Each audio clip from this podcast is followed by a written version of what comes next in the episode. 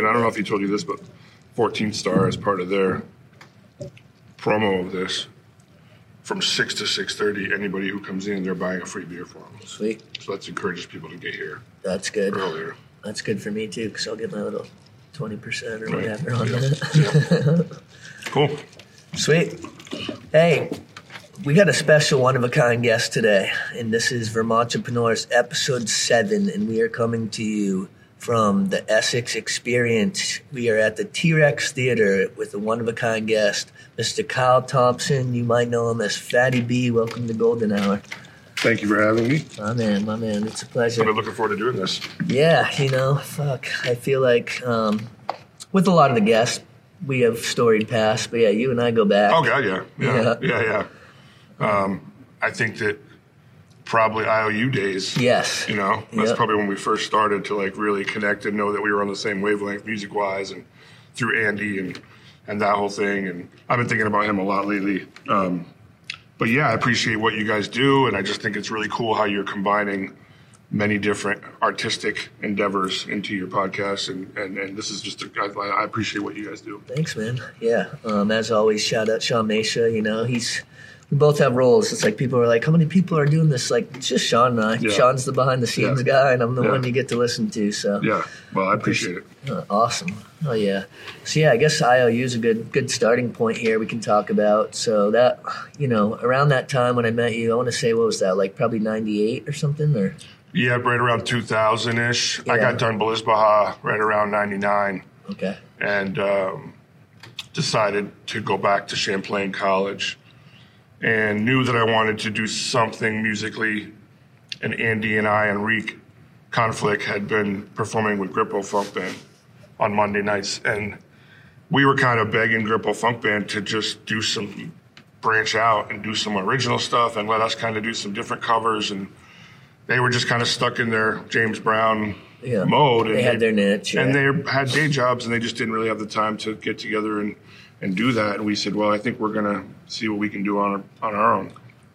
So IOU was born, and Thursday nights we would just, you know, Andy would bring instrumentals to me and Reek all week long that he was getting, and we would instantly hear one that spoke to us and write a tune around the instrumental, and he would have a cut section, and you know, pretty soon we had a whole catalog of, of tracks and Thursdays back in the day, I, I know you remember this at Red Square, were just like this wonderful, welcoming party vibe. yeah. It was like the kickoff of the weekend. There was no drama. It was all like everybody's welcome. Doesn't matter who you are. Doesn't matter who your crew is. Doesn't matter what clique you're with. If you come there, we're gonna make you smile. We're gonna have some drinks with you. Everybody obviously wanted to go hear Andy do his thing. Yeah, Like, yeah. we were that's when blessed the to alley, work with that's him. when the alley was popping. Oh, it was too. crazy. It was crazy. but I just really remember those times so fondly because of the energy and the vibe of just like happiness and just people coming in there with smiles on their faces and just ready to, to just have a good time. There wasn't attitude. There wasn't, you know, the threat of, you know, somebody trying to stand their turf and, and, and judge you. It, was, it wasn't any of that at all. Yeah. And that's one of the last times I remember a music scene feeling like that. It kind of has slowly separated and and and kind of segregated and and I've always kind of felt like the more you can collaborate musically with people and with artists the better the scene is Oh, yeah, you know absolutely. so that's been kind of my whole goal my whole career is like through the hop CDs through you know some compilations I've did with other people just bringing people together that normally wouldn't end up on the same project has always been something I've lo- tried to do Mm-hmm. Yeah, you know no doubt. so Yeah, and so I guess rewinding before that, so talk about a little bit about Belizbeha because now you guys had a resurgence, right? You- Belizbeha. Yeah, we've been doing reunions every like Yeah. two years now, and they've been crazy. Like they're bigger and bigger and better. And You know, how many members are in Belizbeha? well, there's seven core members, and then there's when we play, we play with like three horn players and whatever other guests come up. So ten plus when we play. Yeah. And we're all spread out around the country now, so getting us together for a gig takes a lot of coordination and like a year in advance planning. But Belizbeha was crazy, man. I, I was at Champlain in '92, and I just went to a party and uh, was just freestyling over this DJ's beat, and uh, this kid from UVM, Jeremy Scaler, was like there and was like, "Hey, I'm doing putting this band together next week. You should, it's UVM, mostly UVM people. You should come hang out and try out, basically. I was like, all right. So I went, and instantly, when I heard the musicianship that they were doing, I was just like, this is something I've always wanted to do, but I never had access to a live band Yeah. to do that. And so we just clicked right away and then we did some shows locally and because of all the people that we all knew it was like packed and we only had like five or six songs. So we had to make six songs last like an hour and a half. So we're just jamming the whole time. And then we uh, all of a sudden we're like doing gigs on the road and next thing you know we're like we were road warriors and Belizbeha did over 200 shows a year for seven years in a row. Damn. and i'm talking west coast northwest back across the country. So we were like Grinding. back in those days, it was it was pre-internet, really. So it's the only way you got your name out there was to hit the road. So we, yeah, we beat ourselves up, and um, we had a ton of success, and we had a ton of really cool experiences. And I saw so much of this amazing country, and we even went to Germany and played and stuff. And I just, I had so many experiences that me growing up in Vermont, like the furthest west I had ever been before Belizbeha was Albany, New York. You know, and then to hit the road and just be like, see the deep south and Midwest and the West Coast and just understand that there's so much more to this country. There's so many more people. There's so many places. There's so much more Different to learn. Yeah, like yeah. it just opened my eyes to just seeing like so many things and the experiences that we all shared. It, it changed all of us for the better. Yeah, because you grew up in Bristol, Vermont, right? Bristol, yeah, out yeah. there, out there in the sticks. right, and and people used to, you know, this is.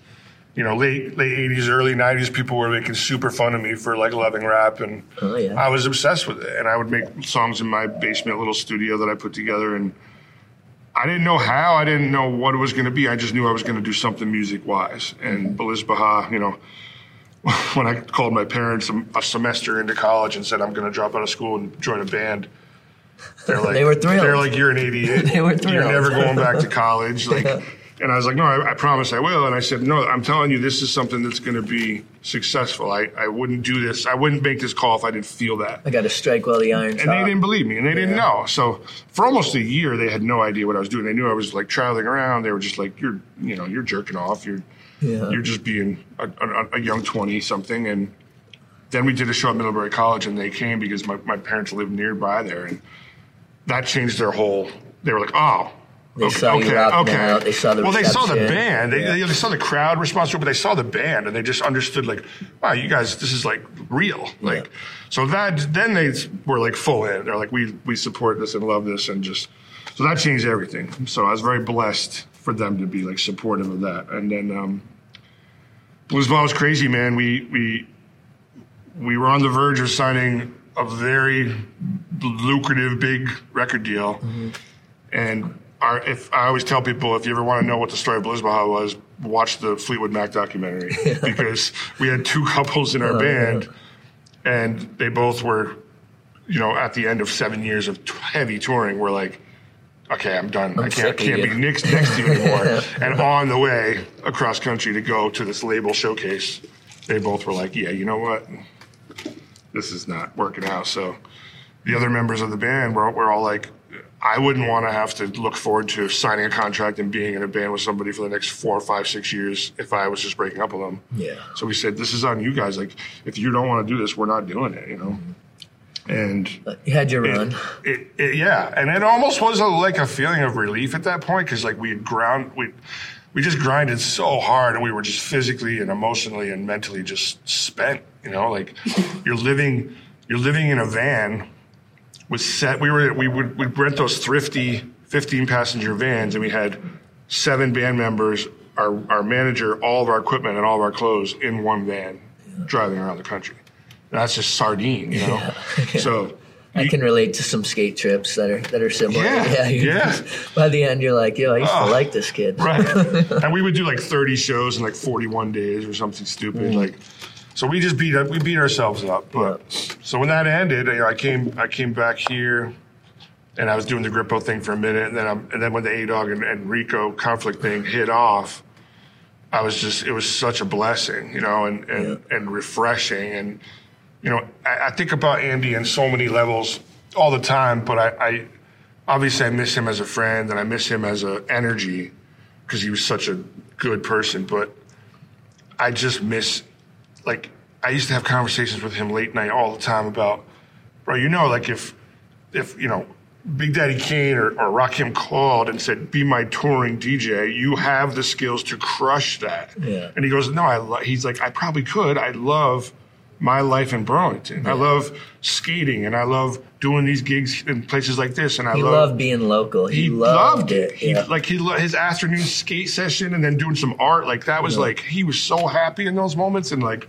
I appreciated that, but I was always just like wanted to like like just grab him and be like, man, you could like just take over. And he's like, I know, I know, I could, but I don't. I yeah, don't want success to. is in the, in the Right? Yeah, and he had moments where he went branched out through Oh, birds sure. and stuff and did cool stuff, but Yeah but yeah, man, his his loss was was brutal, and I think about just the effect he has had on me musically, and and you know, gumbo, a lot of gumbo is because of Andy's influence on me, yeah. like the mashups, you know, the the love for soulful hip hop, the love for jazzy hip hop, like him and I saw things on a very similar plane, and we uh, anytime we bounced something off each other, it was almost like both of us were like, "Yep, yeah, 100%. Yeah. So, you know, I, I'm, I'm, I'm, I'm definitely happy that there's moments on this album dedicated to him. You totally. Know, so. so. how long was uh how long did you guys rock with IOU for? A few years, right? Yeah, we did uh, three albums. We did two live ones, and we did a studio one. Yeah, what was it called? Uh, the albums. Yeah.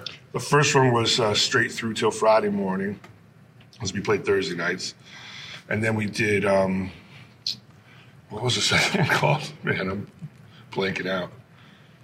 But the the, the studio album was called uh, Slide GG Slide. Yeah, that's right. and it's hilarious because there was this like 50 year old dude in the bar one night. Reek Konflik was killing the song. And this guy gets up all drunk and starts dancing, doing his like 70s pimp dance.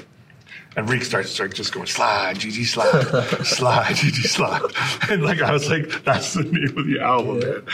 And man, like, Konflik, man, him and I just had so much fun. Like, he, his main goal on Thursdays was to make me laugh and screw up rhyming. Like I'd be deep in a verse and just like in the groove, one eye closed, and he would just put a word in in a space when I was rapping It just made me giggle. And I'd just look over like, man, let me just get through this verse. Yeah. And that was like, you know, our vibe was just like, you know, we had so much fun and and it was it was just a really cool time, man. Yeah, Konflik's a beast too. Con- Oh, he's a beast. Congrats, shout out. Oh. Just won Album of the Year, Vermont Hip Hop, uh, MC of the Year. And, Yeah. uh, you know, I was uh, Justin Boland, shout out Wombat, asked me to be on the jury or whatever for it. And uh, let's just say some of the those ways that I voted came out. So I was Yeah. pretty hyped on that. Yeah.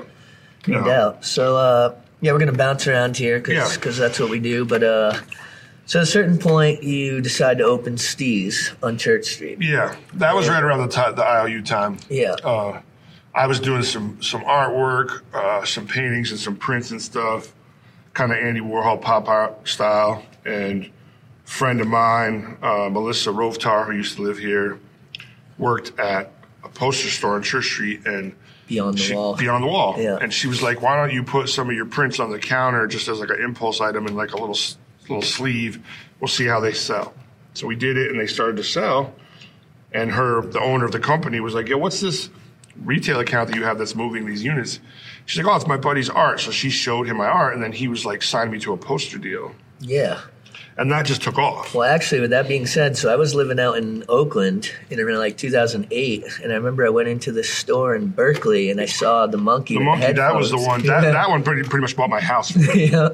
and that that took off and then you know he got me this like deal with bed bath and beyond and i had like shower curtains and like all these other products journals and all jigsaw puzzles mugs and all this stuff and it took off and then i was like i should have a brick and mortar store here because i'm going to be here most of the time yeah.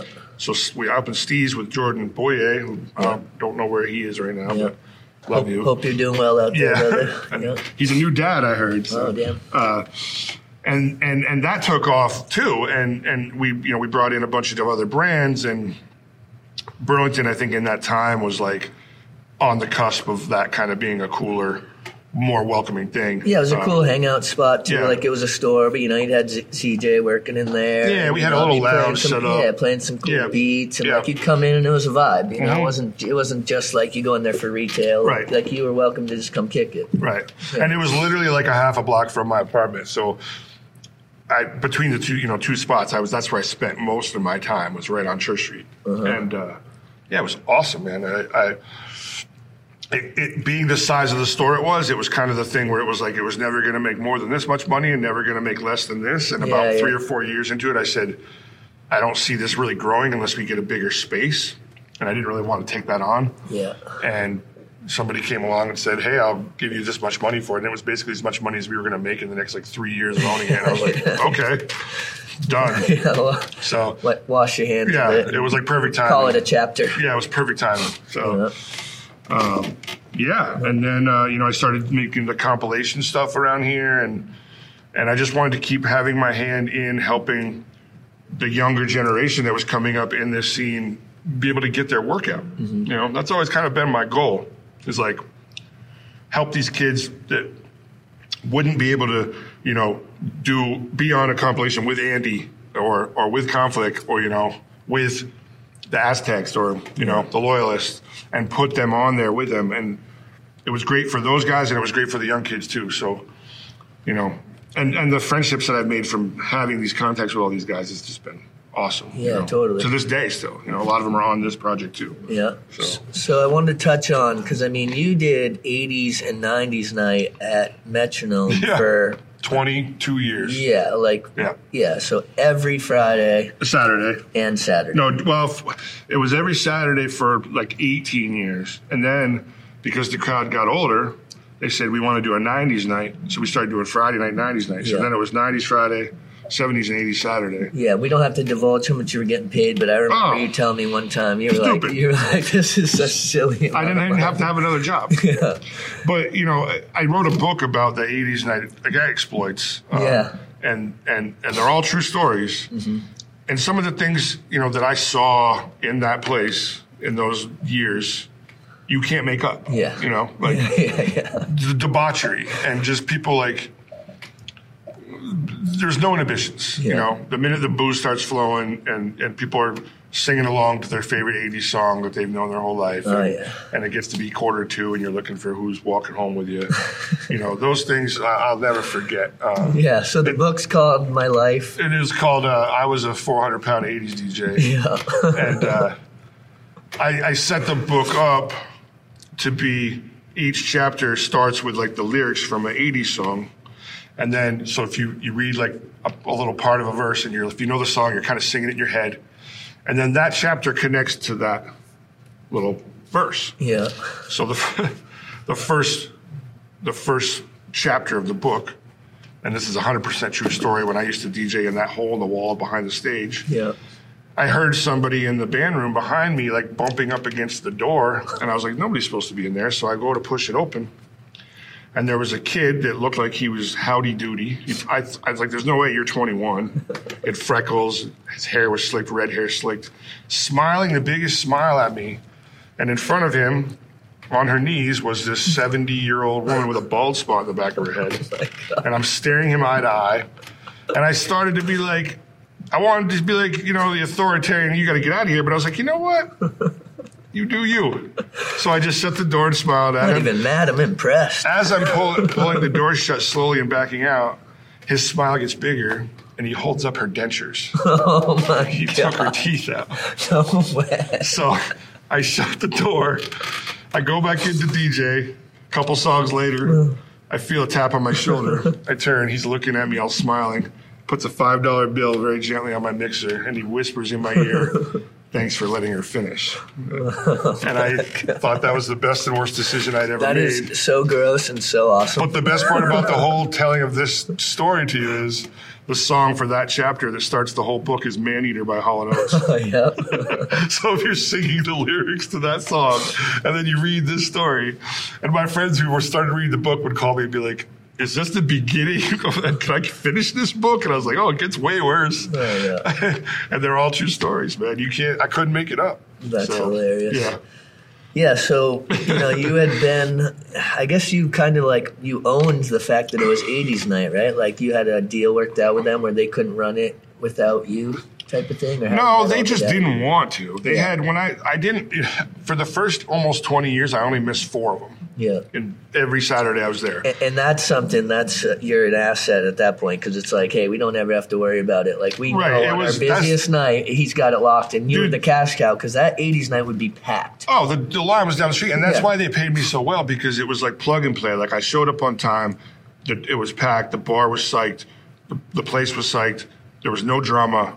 I was out of there without any any any trouble. So like they it, they knew it was just plug and play. Yeah, you were their cash cow as much as they were your cash cow. Right, hundred percent. So when it finally outgrew, like like anything, you know, over time, the, the, the people who would go to that weren't going out. Yeah. twenty three years later. Yeah. you know, so I understood that it had run its course. Um, Yeah. So then you sparked the '90s night, which Yeah. you did for yeah, that was great. People bit. loved that, and then it even went into two thousands because the crowd got younger and younger. yeah, uh, And then I was just at the point where, like, you know, to be qu- totally honest, the old ownership of of Metronome, they started to basically lose their interest in caring as much about it. yeah, And the way that they treated many of the employees who had been there a long time didn't sit well with me. And I was one who wouldn't just stand for that. And I spoke up about it. And unfortunately, they didn't give me a response that I liked. And I said, okay, yeah, I'm going to walk away then because there was a few longtime employees, Jamal, Hulvey, who they they were like, you know, kick rocks, and I'm like, man, these guys gave you their heart and soul. It's not how you treat somebody Yeah. who's dedicated a decade plus to you. Like, yeah. It's always weird with an establishment like that because it's like the people who get into it as the ownership, and then.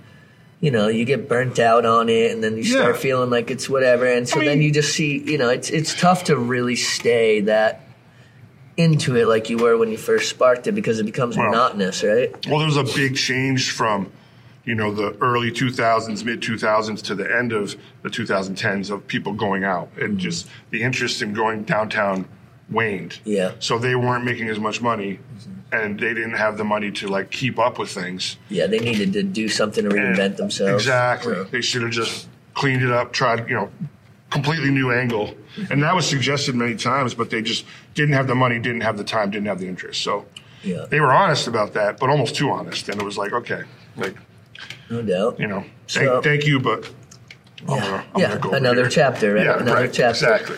So, Uh, so with that being said, all right. So I want to talk a little bit about. Um, so you and Craig, you know, you and Craig Mitchell obviously are thick as thieves. oh yeah, yeah. And uh, yeah, just talk a little bit about how you and Craig kind of just came to know each other and just Yeah, the, so- you know some of the Craig and I met uh, at the beginning of Belizbeha. Um, he was, do- you know, setting up his dominance as the best DJ around here. Obviously, him and Andy, and Craig and I also musically see perfectly eye to eye on many, many things, and just have a good energy as friends. And Craig, when Craig moved to New York to do some, uh, you know, record industry stuff there, he had been the one to start Retronome. So he was like, "Hey."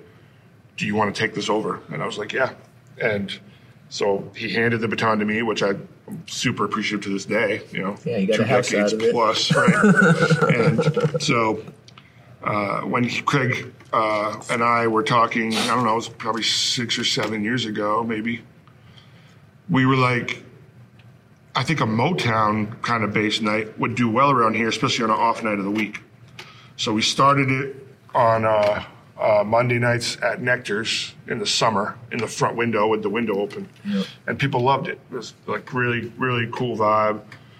And then those guys decided they didn't want to continue it for whatever reason, and Monkey House was like, "Yeah, we'll do it here," and we've been there since. And it's just uh, a great vibe. Like Craig and I love the gig for many reasons. You know, one, the music we get to play is music we both love and grew up on, and just like to this day have this appreciation for it. And it's all soul music is feel good music. You know, you can't be in a bad mood Mm-hmm. Yeah. when you're listening to Marvin Gaye and Yeah, Al Green. Brown. yeah, yeah, you can't be in a bad mood. So to start your week off with like an and it's an early set. So for both us old DJs, we love the seven to ten slot. Yeah. Uh, we love that it's the type of gig where you don't have somebody coming up to you shoving a piece of paper in your face hey play this song next i'm leaving type crap which is what you get at a bar setting a, a club a night setting. It's more people just come and hang out and just say thank you and love what we're doing and him and i both love finding like mashups and and, and different versions remixes of stuff that like you know but like you never heard you know whatever it may be al green with like a little bit of a house beat underneath it or like mm-hmm. Sade, same type thing like finding a soul track that is like reinvented. We we bring it like each each time we get together to do it. Yeah, you're trying we to wow pop each our- other. Yeah, we pop we, exactly. We Yeah. pop our USB in, and I'm like, yo, wait till you hear what I got for you tonight, and then we we we switch every half hour. So when I'm spinning, he's at the bar, and and I'm vice versa. And our whole goal in spinning is like keep the crowd entertained, but to make the Oh yeah. me or him turn around and go, oh, what the hell? Where'd you find that? You I know? mean, the true artist does it for themselves, but also other artists. Like, you're, you know I mean, it's like the, crowd, the crowd's dope for Yeah. sure, and you need that. But it's like Yeah. you care a lot more about the homies in the cipher and their opinion than you do the people listening on the We outside. literally every week, and I'm doing it tonight with him later. But we, every week we keep track of who says more. God damn it! Like when you get him to turn and be like, "Where, where'd you find that?" Like the that's the goal. meter. Yeah, yeah, the goddamn it count. So Uh, so that's every other Monday, is that correct? yeah, yeah, All right. yeah. So tonight, uh, And, and, and Craig, obviously, um, you know, when when I was putting this record together, uh, he was the one of the first people that I was like, I don't know what track you're going to do with me yet, but I want you to be a center point of this. And I knew that there was a lot of tracks on this record that are emotional and deep and heavy because it was talking about death and loss and a bunch of things. So I said, I want the first track to be a uppercut funk banger. And when I found the sample and sent it to Craig, within 10 minutes, he was like, I got the hook. And when we hit the studio, we laid it down and it was funky as all hell. We got Mr. Burns on it too and Grippo on sax on it and a couple of girl backup singers. And we knew it was a just a crusher. And then Craig said, I want to go back over to Sky Splitter Zach's house and do a couple of ad libs. And I thought he meant like a couple of things here and there. No, he ad libbed over the whole track. And when he was done, both Zach and I looked at each other and said, Now that thing is legit. Break it down now. Welcome to Fattie B Radio. Top of your dial. Like, Bring you back, he gave it that energy and that life. And when you listen to that track, it's every little thing he's doing in Which one is it? The first track, ooh ooh. Oh, ooh, yeah. Yeah, and it's just a banger, and it's it's it's all Burn, Craig. and Burns crushes that And one. Burns too. crushes it. Yeah, I know Yeah. Burns got uh, nominated for best verse yeah, on that one. Yeah, yeah. And and literally just you know, we'll talk more about Gumbo, I'm sure, but like the, the the whole point of Gumbo for me was to have every song be about the artist I'm having as the guest. Like Mm-hmm. they're taking over that track. So when people call me and say I love the Jen Hartswick track, or I love the Craig track, or I love the you know Wish. the Dwight the Wish track. Yeah. When they say that, I'm like, that's exactly what I wanted. Yeah. I always looked at Gumbo going into it as Guru's Jazzmatazz. Oh, yeah. That I'm the host of it, but I'm not the main. There's only like three or four tracks that are just me. Yeah. Almost every track is a collaboration. So yeah, And that's what I want. For people who don't know, Gumbo just won Vermont Hip Hop Album of the Year. So congrats on thank you. that. And yeah, you know what's crazy about that to me is when I saw the nominees, I was like, oh man, that's dope. And I was like, I'm a 50 year old dude who put this record out, and for many, many reasons, but like I'm so proud of it. But I saw North Ave Jax on there, Yeah. and I was like, this dude is getting AAA radio play. Yeah, not to mention he's got you know all the kids that are on the internet who are all that. So like, Right. so like So it's like, an uphill winning. battle. I was like, he's yeah, it's an uphill battle. And then when I beat him somehow, I was like, man, like. I, Like, that's respect right. to that, That- respect to him, That's man. right. No, but I just, I wasn't, I wasn't like, oh, in your face. I was like, wow, like that speaks so much to like how this album has resonated with people that that many people. I think Justin said there's like a hundred and something, whatever people voting. yeah, that was for the initial, I believe. But Yeah. yeah, totally. Yeah. So Yeah. I'm like, man, that just meant a lot. Like, and respect to him and respect to all the nominees. Like, Oh, yeah. you know, Konflik's album oh. easily could have won. Oh, definitely. album, Jarv made that whole thing himself. Well, Like, that just goes to show too that like the level is just being raised up around here, and really, Oh, yeah. and really like on any given Sunday type shit, right? Like, Yeah. it, it just as easily no one would have been surprised to hear that anyone that you mentioned was Yeah. the one and like that's not to discredit how good gumbo is it Yeah. just just goes speaks to like just our scene Yeah. which has been growing because you know when we were you know 25 years ago when we were rocking shows Yeah. You threw a rock, you hit the people who were doing it. That's Right. it. It, it, was, it wasn't many of us. You know what I mean? Straight up. I know. I know. And uh, so it's cool to see the way it's just uh, Yeah. you know expanded, and yeah, to see like the young cats like North Ave Jax, shout, who happens to be Sean Stem's uh, nephew. I don't know if Is you it know really? that. Yeah, no, I didn't know that. yeah, that. that's Shannon. Shout out Shannon. Yeah.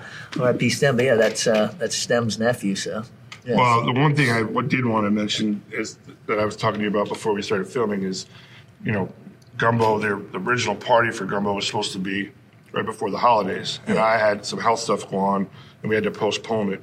So now it's going to be February 11th in this venue, right here. um, and knowing that we had to postpone it. I, before I started getting these accolades over the last month for this album, which I didn't know I was going to get, I said, you know, thinking about a month ahead, we have to think of a way to remind people about this and, and renew interest for the show to, to sell tickets and get people to come. So our idea that we came up with was like, let's take a bunch of the vocals from these tracks and give them to producers and make a remix album of it. Sick. So we've been doing that. And then this thing started to get these amazing reviews, and every publication it's been listed as like one of the best records. And I'm like, man, every time one comes out, I'm like, holy crap, man, this is amazing. But this remix project is bananas. Like, Yeah. It's going to come out the week before the show. Who do you have on it? Is it a lot of the same producers that worked with you on the actual album? Uh, there's a couple different ones. Yeah. Uh, I did a bunch of, of mashups of some stuff, and then Ilu did one. E Train did a crazy one of the Nicole Nelson tracks. Shout out E Train. That's Oh my boy. man, right there. he crushed. Yeah. And uh, you know, um, Pro did a couple of them, and then uh, JJ Dante uh, Da Vinci, Yeah. who used to live here, Yeah, he and, was- and he a my- lifelong he friend of my mine. roommate. Yeah, Yeah. he and I have been talking about this track called Mr. Martin, and I was originally when I approached him about it was thinking of him doing kind of a dance hall thing because he's his his vein is reggae Oh, totally. style, Yeah. and he wanted to, but he was just having some trouble. He's like, I'm just kind of in this creative block with this with that with that type of thought. He's like, I'm, I'm really sorry. He's like two or three days ago. He's like, I'm really sorry. I, I don't know if I'm going to be able to do this. And I was like, man, no, no stress. Don't don't force a square peg in a round hole. Yeah. But then he called me a day and a half ago, and he's like, you're not going to believe this, but he's like, I found this beat that I made a while back, and I never did anything with it, and I loved it. And it's actually a Neil Young sample of My My Hey Hey, which I love that song. Oh, yeah, it's and it's about passing. It's you know out of the out of the blue and into the black is the Yeah. te- is the is the lyric, which goes with this song called Mr. Martin. But the craziest part is. Tommy Wheeler did a verse on it that he never put out Oh wow. and it's about his dad committing suicide. Holy crap. When you hear this dude, not only is the verse amazing, like performance wise, I got chills just dude, thinking about it. it's it's crazy. And we're putting it together right now, and it's just gonna it gives me chills, and I can't wait for people to hear it. And I love that he's gonna be on it because I'm like, man, I JJ forgot he even had it, and if he hadn't just been looking through his folders and found this instrumental, he never would have remembered. Crazy. Yeah, so it's gonna be That, insane. that's the holy flow of hypersynchronicity right there. this you know what this whole this up. whole gumbo project has been this weird like every time a track has lined up with the artist and the beat and the message it's almost like it was meant to happen at that time and they've all said that to me multiple times you know when i when i first had the health scare and and wanted to make this record I reached out to a bunch of the artists, not all of them, but uh, like the first five or six, and said, "Here's what I want to do. I want to combine these producers' beats with live musicianship."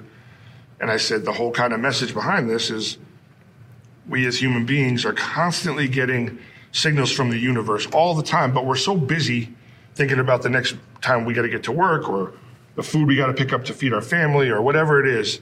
We're always so focused on the next task that we're not seeing these signals that the universe is trying to tell us. You should be paying attention to this. Mm-hmm. But when you actually like catch a glimpse of one and it changes your path for the right direction, that's what this is about. And every artist said to me, I'm either going through that right in this moment or I just went through it. So they're like, I already have something in my mind that will fit that mindset. And, and if you listen to the lyrics when you listen to the record, you can hear that. You know, Jen Hartswick had just had gastric bypass and was found this renewed health. And her song about if it's meant for me, you know, surely I will find it in the subtlety. You know, and talking about kissing the, the breeze kissing the trees in the summer, and I'm like, it's fucking beautiful poetry that just like makes you feel that summer day vibe, you know, like mm-hmm. she just captured that mode and everyone, you know, the Dwight song for his friend that had the drug addiction and and and and the Nicole song A New Day, that's people are like that song sounds like a James Bond theme, you know. Mm-hmm. So like just the deliveries that these people gave to this are really what makes this so powerful, you know. Like I'm I'm proud of it and I'm psyched that I put it together, but I'm definitely like it wouldn't have been crap if it was all just Fattie B. Yeah. You know? Like So there's what, 18 songs? How many songs? 27. Oh, 27. Oh, yeah, damn. Yeah. Yeah. Right, so yeah, it's a listen, and the running time's Hour and a half. hour and a half. Yeah, So yeah. yeah. Uh, so yeah, you want why don't for the people at home, why don't you break down just who's on it and Yeah. just, you know, So, like, I guess the first thing I always want to talk about with this record is the the list of the people who were the producers of it because it's so the talent is crazy, and like they basically shaped everything with me. So the the main one, there's two main ones. One is uh, Luke Gothier, Ilu. Yeah. and him and I have worked hand in hand on this entire So project. Equal Eyes Records. Yeah, and we put it out on Equal Eyes. And Okay. Luke is just, uh, he's an amazing person. He's an amazing producer, talent wise, ear wise. Him and I hear things exactly the same way. We've spent many, many hours in my living room just moving stuff around, talking about changing this, you know, the, the timing of something. And we both hear it the same way, and it's worked out perfectly. And I really couldn't have done it without him. The second one is Zach Sky Splitter. Zach mixed 75% of this and mastered all of it. Mm-hmm. And the reason it's getting these end of the year accolades as one of the best records is because of Zach. Yeah. His and, sound. And I mean, he has his hands in everything. too. Everything, Yeah. everything, and it's. Uh-huh. I tell people like if you want to work with somebody who's going to make your your song, your project sound the best, send it to him. Yeah. Whether you mix it with him or not, send it to him after. Yeah. Let him let him shine it up because he knows what he's doing. And then Matt Scott, who uh, I don't I'm trying to remember who told me about him first, but somebody was like in the beginning of this said, if you don't know him, you need to introduce yourself and you need to work with him. So I reached out to him. We hit it off right away. He's down near Johnson, and he's a vocalist, producer, musician, just a super talented dude and a super nice guy. And all the stuff that we worked on together is just brilliant. He sang on some stuff. He's he changed the sequencing of some things that I loved. Like just every idea he came in with, I was like, you don't even have to ask me anymore. Just do it. I know I'm going to like it. Yeah. And that's you, that kind of trust is amazing. And then Pro obviously mixed a bunch of stuff and made a bunch of beats. Shout out Pro. Brian McVeigh is just Yeah. lifelong friend now and, and super talented and another person musically that I just like. I know when I bounce something off him, he's going to give it back to me straight, and we're going to see eye to eye on it. No doubt. Mr. Burns, obviously amazing, go getter. Money. My, my friend Nat Woodard, who uh, did the reggae tune with me with Miriam and and Rob, uh, has been a lifelong friend who, back in the in the, you know, the Hop compilation days, had some tracks on those, and then he had a couple of kids with his wife and fell off the music scene for many many years. And him and I have always been friends, but haven't stayed in touch. And near the end of the Gumbo project, I get a call from him, and I'm like, man, I haven't heard from you in like almost a decade. And he's like, yeah. He's like, I, I'm emailing you some beats. I want you to check out for maybe doing a song. And I was like, oh, for Gumbo? And he's like, I don't know what you're talking about. I'm not on social media. And I was like, wait, so you just out of like a decade later say, There it is. he just had a feeling. Uh-huh. and, and like I opened it and I'm like, immediately that reggae track, I was like, this one. So it's just weird how like he had a, a you know, intuition that he needed to send me that. I needed to hear it. Mm-hmm. And I, you know, it's like, that's how it worked out. And then Uriah Hackney, dude, like, I'm so, I'm, I'm, I'm so happy that we're friends and I'm so happy that we're music collaborators, but like, he's just the most talented, humble dude. yeah. I was Who- hanging out with him the other day at Talent. Dude, He he's was- just- yeah, he's, he's- the man. His life in music is crazy. He'll like go play a music festival in like Europe and then fly back and do like Song a drum lesson Hawk. and like yeah, it's crazy. Like, and he just talks about it like, oh, you know, I went to the grocery store. I'm like, no, you went to you know Yeah. play a festival with like this huge band. Mm-hmm. But he's just so his ear too. Like I have every every suggestion. I'd be in the studio with him. I did a lot of, of my vocals at his studio, and I'd be like, "Yeah, I killed that verse," and I'd come in. He'd be like, "Yeah, but hold on," and he'd like rewind. and be like, "What about this line?"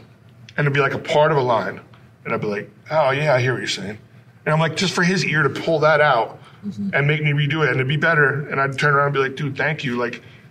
I would have sat with it and then years later been like, "Ah, I wish I'd done that line different. But he'd heard it instantly. Was like, let's fix it. So brilliant. And then uh, Bob Wagner, you know, it's just so much talent. So just a humble dude. And Yeah, we had Bob here uh, last weekend. I think he was Yeah. playing with the, yeah, the Queen cover yeah, band. yeah. He's going to be playing at the show, the Gumbo show. And yeah. yeah, so all those guys. That's a heavy roster. It's right heavy, man. like super talent, and and then the artists involved, like the MCs or you know Mr. Burns, um, Tease Love, who's I'm I'm the biggest Love fan. I just think that like he's underrated, and I don't think people really respect his talent level.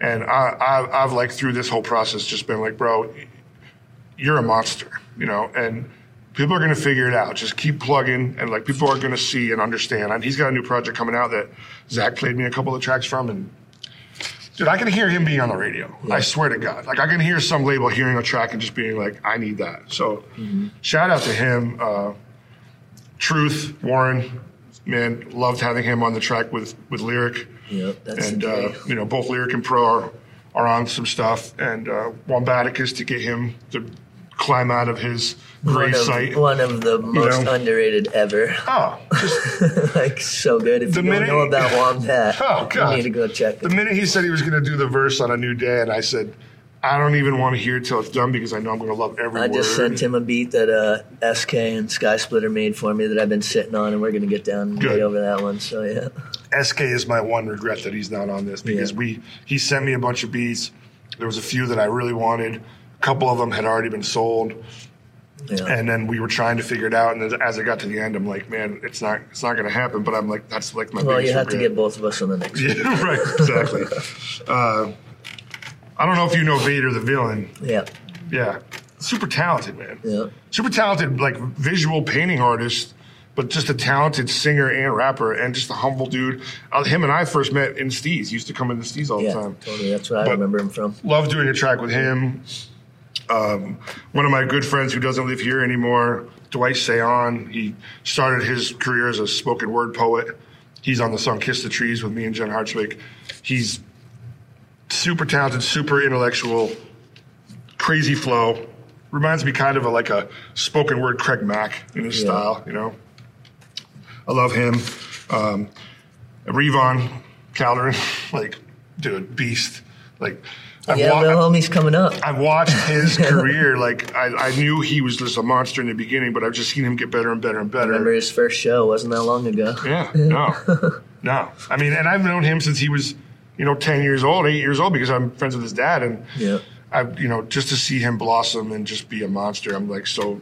He, he's. I'm so happy for him. Um, my man Double G, old school friend, is on the track, and my nephew Dan Larson, who goes by Lone Nexus, him and I have a track, and he just graduated from high school last year, and he's a producer, and just he's people are going to start to figure out how talented he is too. So.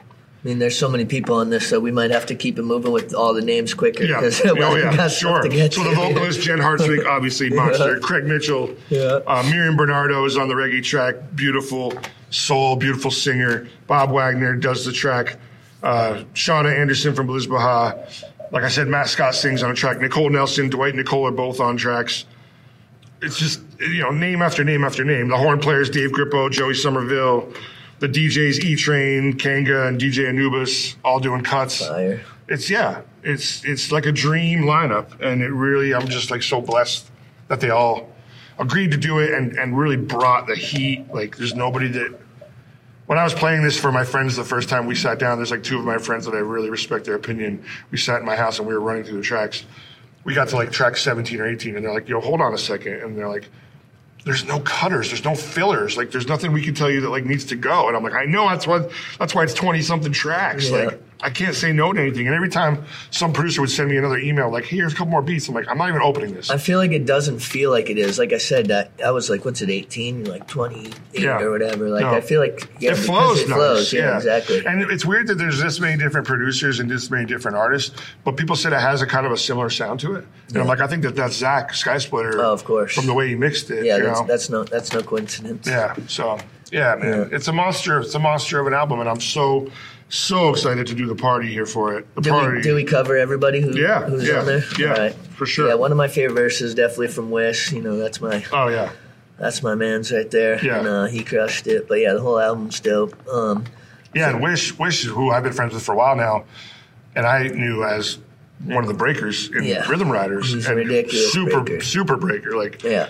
crazy talented, and has actually like done touring and stuff on as a breaker. Yeah. And then the first time he played me a verse that he was on, I was like, "What?" I'm like, "Why aren't you doing more of that?" He's like, "Well, I'm trying to." He's like, and I could tell he's like just confidence wise, he's he's he's trying to like get over the hump of being afraid to just put himself out we there. We were at Green Door for a Third Thursday Yeah. few nights ago, and he was there, and I called him out. I got him to get on the mic. And Did he ripped do it? couple- yeah, he Good. He killed it? Yeah. Okay, good. Yeah, yeah. That's what I'm telling him. he like- always kills it. I think he's going to do well here at this party. Yeah. I think he's ready to just show people he always what's kills what. it. Yeah. So uh, I want to talk a little bit about you know just the business side because you know this show's called Vermont Entrepreneurs. So just a little bit about. Yeah. I feel like you're someone who's you know you've had your hand in a lot of different things. You're Mhm. like uh, a Vermont entrepreneur in every sense of the word. Yeah. So like, what advice do you have for people who are maybe you know trying to figure out how to operate you know from like the business side of it? Like, what are some of the do's and don'ts that you've learned over the years about Oh, just that's how you question. conduct? There's a lot of. I mean, the main rules that I that I live by every single day and what I do is is is what I'm going to do for a project either going to make me money or make money that helps somebody in some kind of a way. If it's a benefit thing, I'm into doing it. If it's going to make me some money and it's going to be a good project to be involved in, then I'm into it. But you have to be excited about what you're going to do. If you're doing a job that you hate just to pay the bills, you're not going to have creative energy to do the things you want to do. You're not. You're going to be pissed off that you have to go to a crappy job you hate. You have to find a way to make money, and if you can do it where you make money in what you're doing and you're creatively and excited about it, that's the goal. You know, and I think I've taken on a lot of projects that did that. You know, DJing, the store, you know, like the art, the posters, the, the painting shows I've done. I've done things that I'm like, this is going to turn into money. It's going to be a bunch of effort up front, but I'm going to reap rewards and I'm going to have fun doing it. And with art, I love the fact that people take what I do and take it with them, and it's it's it's it's it's locked in time. Yeah. You know, like I have friends who send me pictures. I still have this painting of yours on my wall, or I'm still listening to the IOU record. Like, it's it's it's locked in and it's there, and it's like people can enjoy it. And that's one thing that I always think about with Andy is that we're so blessed to have the videos and the and the tracks he did, and we can always just go back and like pop something, pop on YouTube, and like you're back with him. Yeah, You know? it's it's, it's essentially putting it in a time capsule. hundred percent, Yeah. hundred. And this is what a lot of people said. This is what gumbo is. Is it's like this wonderful, like capture of like old school and new school artists mm-hmm. collaborating. And you know, Peter Edelman and I talked about when this project was starting and about doing this show here, how back in the day, you know, IOU days and you know early two thousands, whatever, mid mid nineties, the Burlington music scene was this collaborative, everybody in. Yeah, And then it slowly like split, and I think it had to do with like egos and separating genres, and pandemic obviously had a terrible effect on things, and and you know, we talked about this a bunch, but like the Burlington bar scene, mid two thousands realized I can pay a band eight hundred dollars, have to pay a sound man. Hopefully they bring in some people, maybe they don't. Maybe we don't make money at the bar, Or or I can just- I hire a DJ for four hundred, yeah, or and I, the, it's packed, and I don't have a sound man. or just play an iPod. Yeah. So like I I saw I was a both a live musician and a DJ, so I saw the rewards of like the DJs taking over, and and there was a point in Burlington, no lie, that I was DJing four nights a week, yeah, but I was taking f- money out of the bands and the musicians' mouths by doing that. So I it was a weird position to be in because I was seeing the benefit of it, but I knew that that meant that the scene was lessening. You used to be able to walk down Church Street on a given night and see ten different bands Yeah. up and down Church Street. Now, uh, if unless it's a Friday or Saturday, you're lucky to see two. I feel like right around Like- the time like when um, you know Plan B and like the Green Door Yeah. and that stuff. I feel like that's when it started to get a little bit, um, you know, like away from the yeah, yeah like the greediness. Yeah. and you saw that with you know those those owners like Yep. embezzling money and Yeah. taking off and all that. yeah Um, yeah So what about in terms of because you're someone who's you know been successful and you're able to buy a house and all that. What about like how do you manage finances? I know that's a loaded question, but like any advice for younger kids coming up? Like, did you have a savings plan? Were you my I goal is to make this much? It or- took a long time to Yeah. be, to figure all that out because when I was in Belizbeha, when I tell you I was broke, like the best example I've, I always tell people is I was so broke that I would go to friends' houses and when they went to the bathroom, I would dig in their couch for change. no lie. I've been there. And I, you know, and like I would, if I got a dollar fifty when I left there, I was happy. And like that's broke. Like, mm-hmm. So out of coming out of being in a band for a decade that was successful but financially not successful because so many mouths to feed, so much, so many bills to pay, Yeah, and the expenses of touring and everything. all that. so like we we we saw success, but we didn't end up successful after it. yeah, financially. So it took me a long time. Like I, I went back to college, and luckily I had some of it paid for. I'm still paying for college, but I, I said after that, I said first thing I'm going to do is get my credit score straight. Second of all, I'm going to invest smarter, and thirdly, I'm going to do things that I can pay my bills, but put a percentage in a savings every single time I get paid. yeah. Now, how old were you when you ended up buying your house? It was uh, 14, 13 years ago, so I was 36. Okay. So, Yeah. and I wanted to for a while, but I, in fact, I was the year that I first wanted to do it. I went to talk about getting the loan, and they said, "You're a DJ, and you make a bunch of cash, so Yeah. you need to change that whole mindset. Take a whole year, get rid of a bunch of debt, report more than you make, even, mm-hmm. and then get the house loan, and then you can go back to doing how you do it." But I'm like.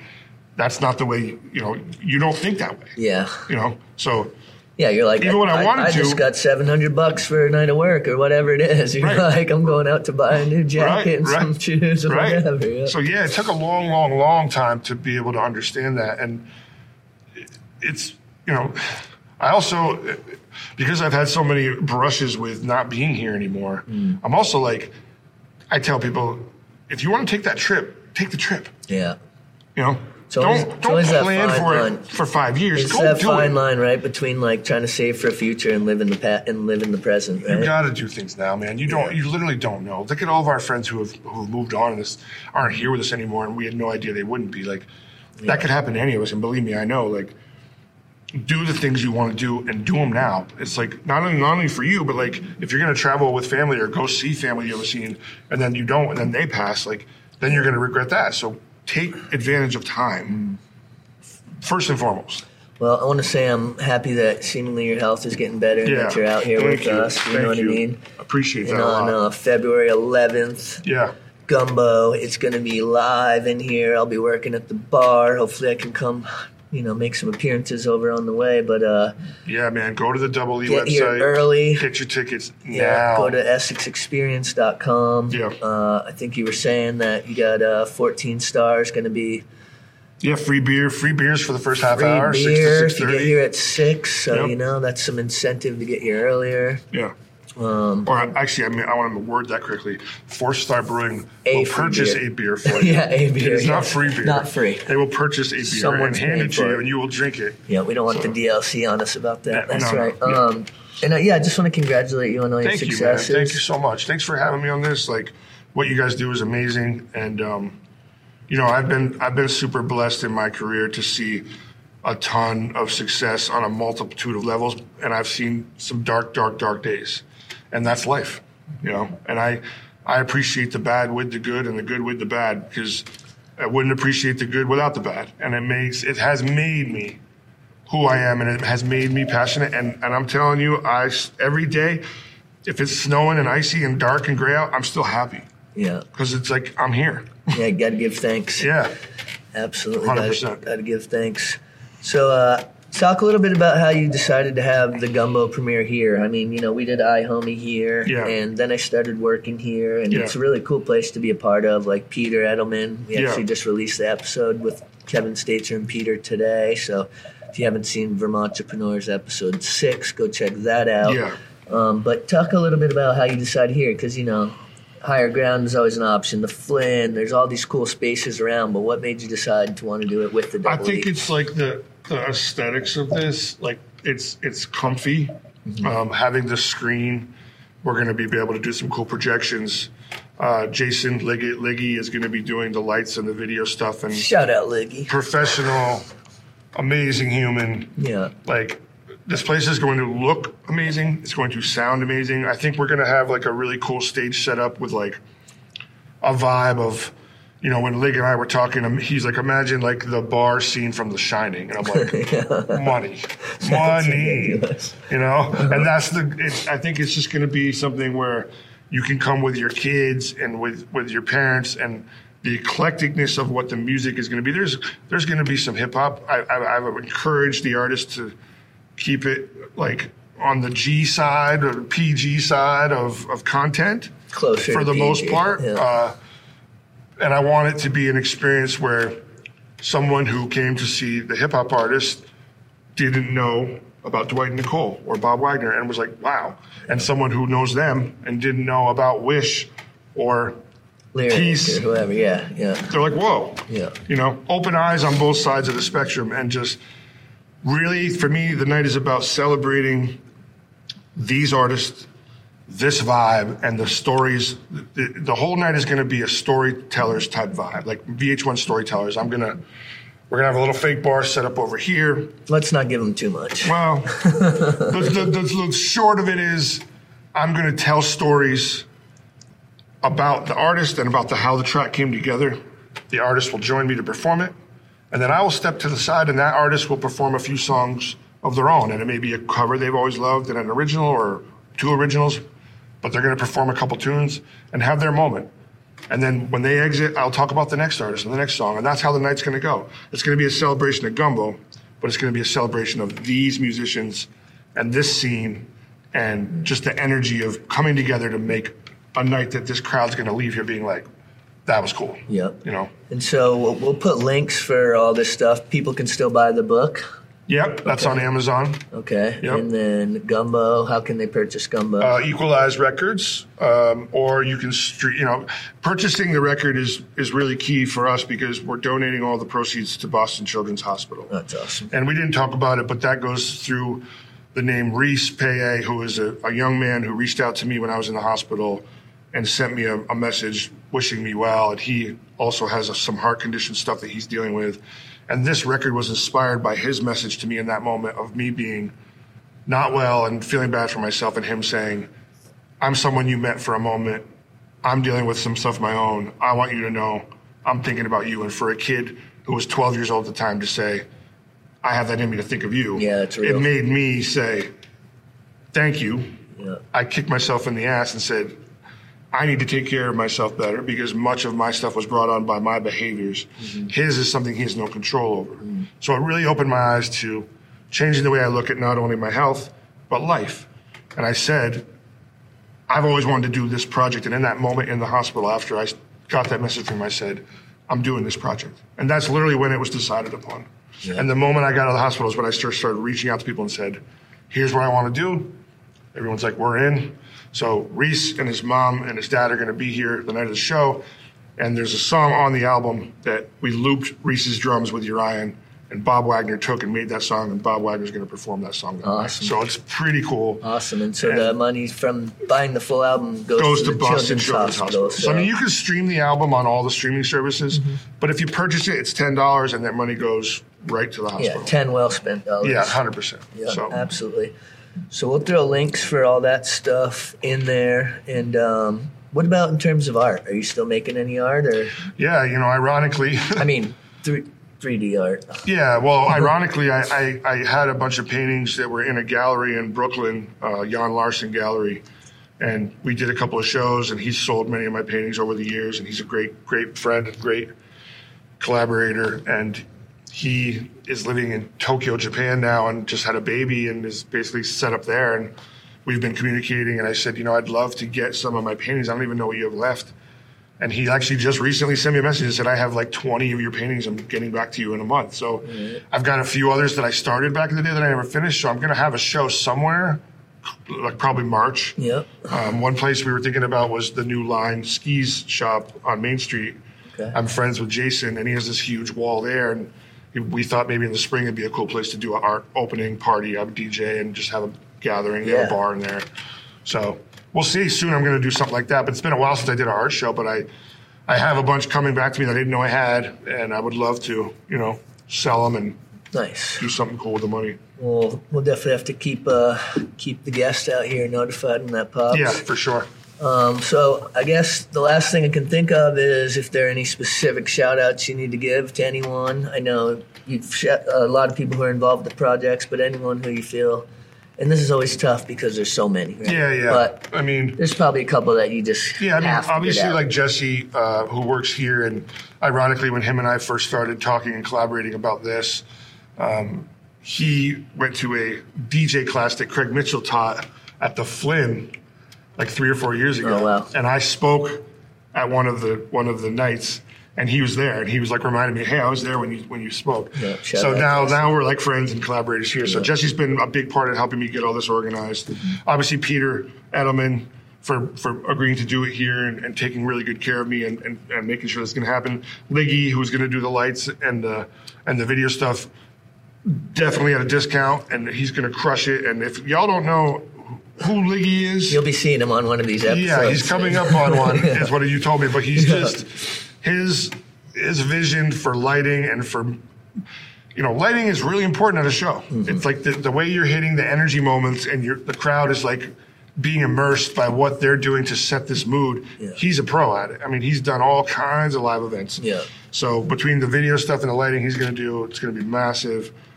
And I, I think just, you know, all the artists and the producers who have been on this, I want to really just say thank you, like from the bottom of my heart, like all the time, all the hours, all the energy, all the creative juice that you guys put into this has made this record receive these accolades it's received. Album is- of the year. Yeah, this is from what they gave me. Mm-hmm. You know, I was happy to help collaborate and, and, and facilitate it.